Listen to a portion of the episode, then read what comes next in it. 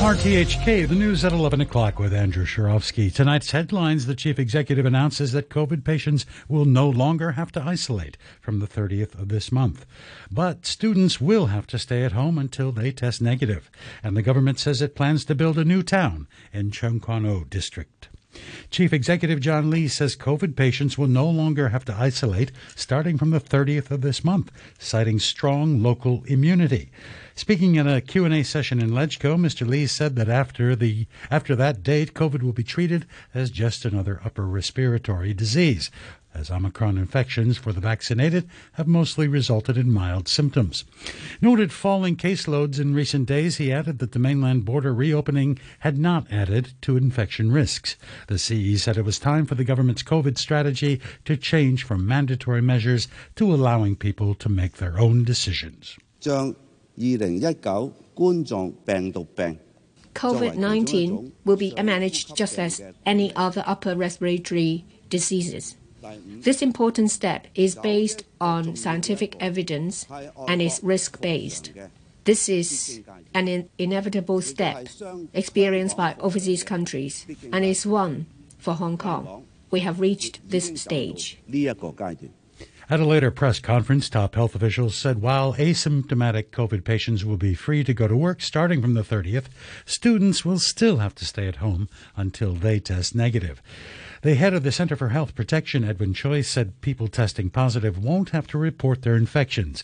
But through an interpreter, he said they should wear masks at home to avoid spreading COVID to other members of their family, keep good ventilation, and disinfect regularly. They have to pay attention to their health condition, particularly the high risk people or those with symptoms. When the symptoms get worse, they should seek medical attention straight away. For those who need sick note, they need to go to the practitioners for medical attention. This is no different from many other respiratory diseases. For those with uh, symptoms, uh, they should avoid going out, they should stay at home. Health Minister Lo Chung Mau said the decision to lift isolation orders doesn't mean COVID is gone and that it still poses a risk to the elderly and young children. He stressed that while the approach to the virus is now different, the government still considers it a public health emergency. Professor Lo was asked whether it's risky to allow asymptomatic patients to go to work. So we are actually balancing the risk of infection versus the uh, resistance of such isolation order and the burden of such isolation order on our citizens' activities and also in our economic activities. But we are not saying that these patients who are infected would go to work without protection. We are giving them health advice. The government says it plans to build a new town for more homes in the southernmost part of Tseung Kwan O. The Development Bureau has identified the 80 hectare Area 137 to be transformed into a residential area where about 135,000 people can live. Frank Jung reports. The Bureau says the plan would involve reclaiming 20 additional hectares of land along Area 137, which is now mainly used to store reclamation materials in order to build 50,000 flats. It added that 70% of the flats will be public housing and is expected that people can move into some of their new homes in about seven years. The new town will feature a 1.4 kilometer waterfront promenade, as well as a recreational and commercial hub at the center. A southern extension to the Tseung line is also in the works to connect the new development to Lohas Park MTR station. The Bureau spokesperson said they are aiming to start a reclamation project next to Junk Bay Chinese Permanent Cemetery in 2025 in order to relocate the facilities currently in Area 137. The spokesperson did not give an estimate as to the cost of the whole project, but described it as a worthwhile investment. Legislators will discuss the plan at a panel meeting later this month before authorities consult the Sai Kung District Council. And to the weather forecast, cloudy periods at first and rather cool in the morning with a minimum temperature of about 14 degrees in urban areas, a few degrees lower, lower in the new territories. Mainly fine and dry again tomorrow with a top temperature of about 20 degrees and moderate east to northeasterly winds. Fresh later tomorrow, occasionally strong offshore. And the outlook cloudier with temperatures rising on Lunar New Year's Eve and Lunar New Year's Day. Temperatures will fall again at night on the second day of the Lunar New Year. Currently at the observatory, the temperature is 17 degrees Celsius, relative humidity 56%, and the red fire danger warning is in force. You're listening to RTHK. The time is five minutes past 11. Now back to the Q&A session at LegCo. John Lee has said he plans to visit Saudi Arabia and the UAE next month to promote business and cultural ties with the two countries.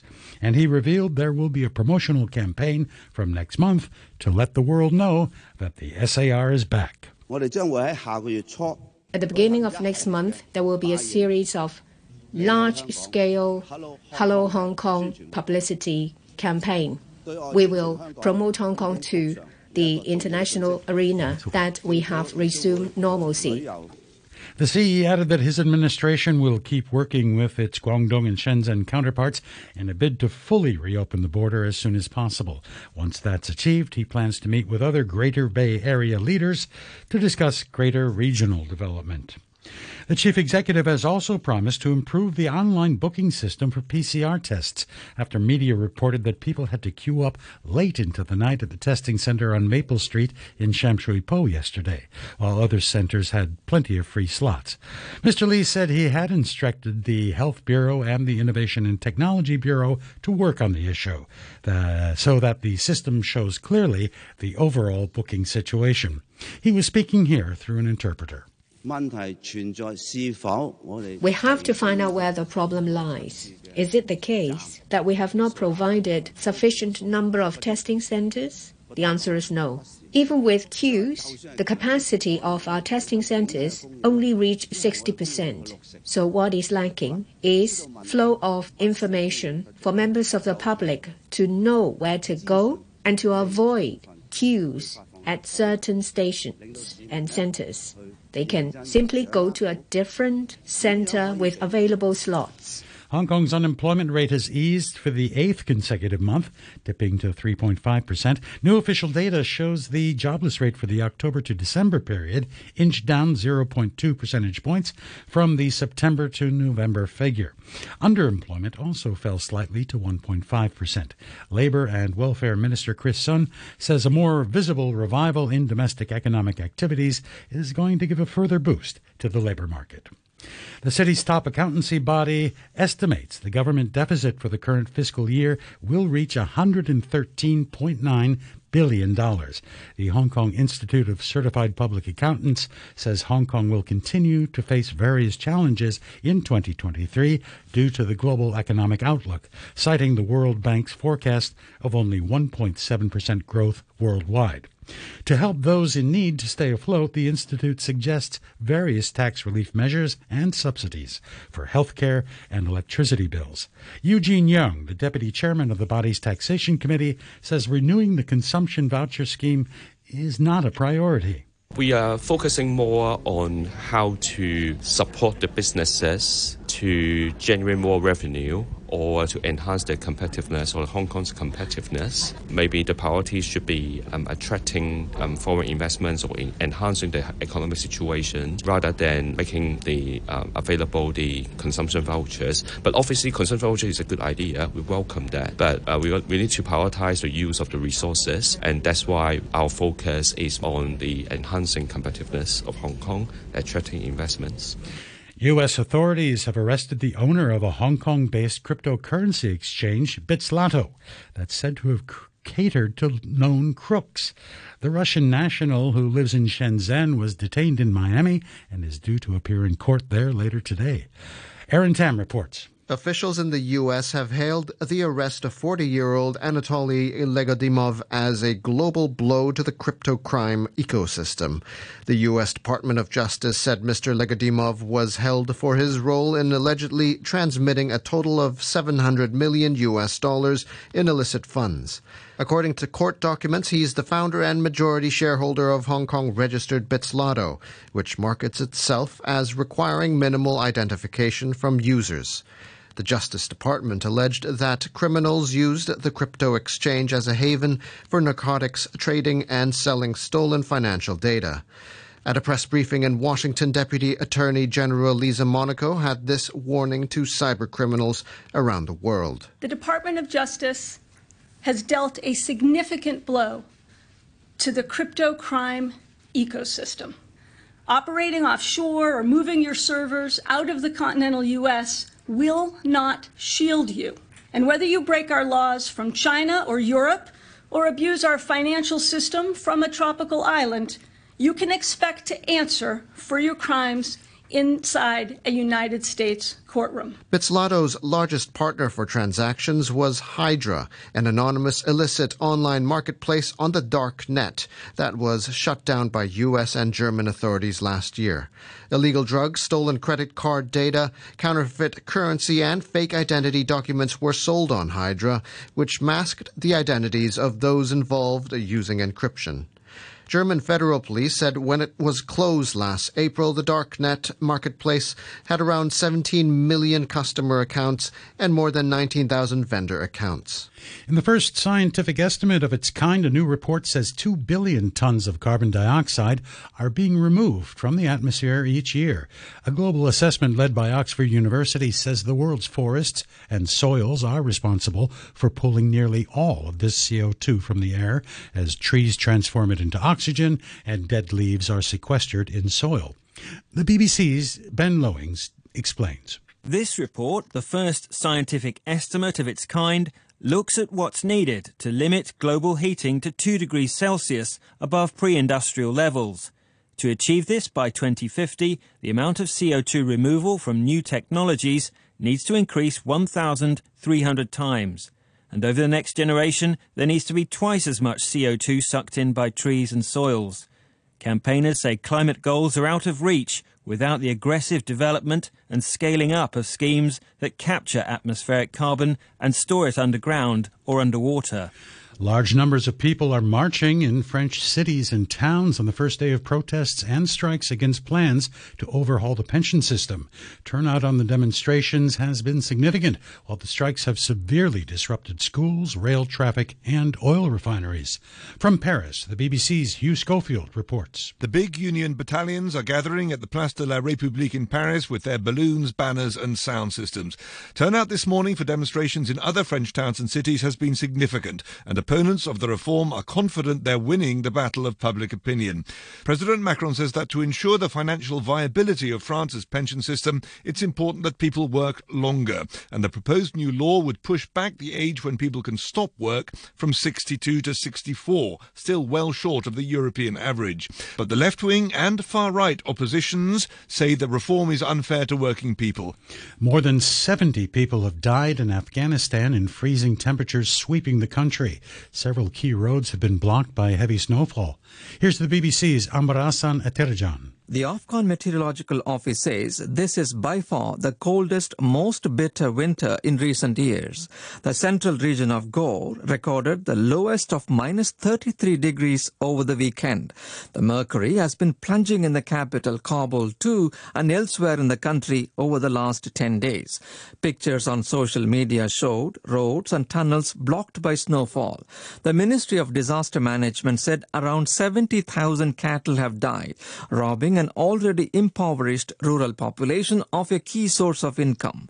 The Afghan economy collapsed when the Taliban took over. At least two people have died and dozens have been injured in Iraq in a crush of football fans ahead of today's final of the Gulf Cup in Basra. The southern city has welcomed fans from across the region, intending to offer a more positive image of Iraq after years of conflict. This report from the BBC's Sebastian Usher. Thousands of fans, many without tickets, have been heading to the stadium in Basra, where Iraq will take on Oman. Medical and security officials say that the sheer mass of people has had tragic consequences. Aside from the further of the fans, coverage of the tournament has also spotlighted emotionally charged moments in which both Iraqis and people from neighboring Arab countries have wept as they set foot in Iraq for the first time in many years. And to sport and tennis. Novak Djokovic has scrapped his way into the Australian Open third round to ramp up his bid for the 22nd Grand Slam crown. But several men's seeds crashed out. Second seed Casper Ruud, Taylor Fritz, Alexander Zverev, and Diego Schwartzman were all sent packing on day four at Melbourne Park. In the women's draw, Ons Jabeur suffered a shock second round exit. The Tunisian number two seed was beaten 6 1, 5 7, 6 1 in 1 hour and 41 minutes by Czech world number 86, Marketa Vondrousova. But Aryna Sabalenka showed why she is a serious contender for the title by powering into the third round. She swept past 51st ranked American Shelby Rogers 6 3 6 1. The news from RTHK. RTHK Radio Free. Heavenly shades of night are falling. It's twilight time. Out of the mist, your voice is calling. Tis twilight time. When purple colored curtains mark the end of day, I'll hear you, my dear, at twilight time. And a very good evening to you. Thanks ever so much for tuning into Twilight Time, Mondays to Fridays, 45 minutes of music from a bygone era. If you'd like to choose a song, it's dead easy. Just email radiopete at gmail. A good mixture between now and midnight. Really hope you'll stick around with the first one, old hit from Buddy Holly. Together at last at twilight time. Just you know why. Why you and I will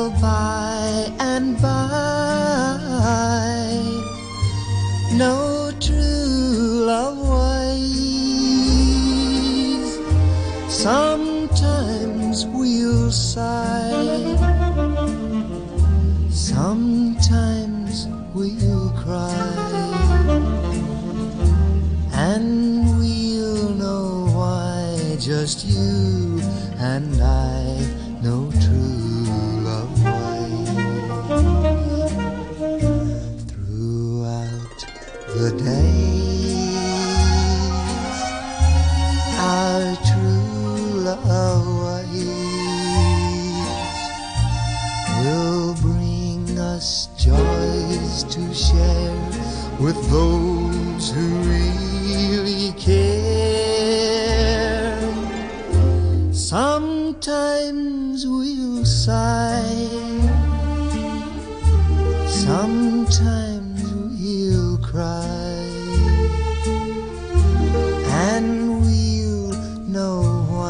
just you and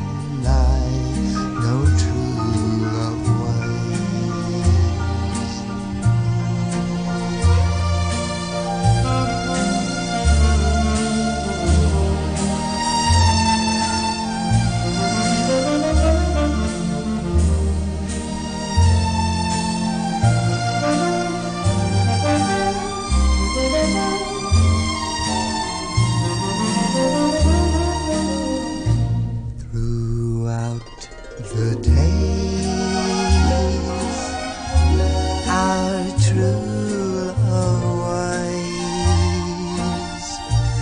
will bring us joys to share with those who really care.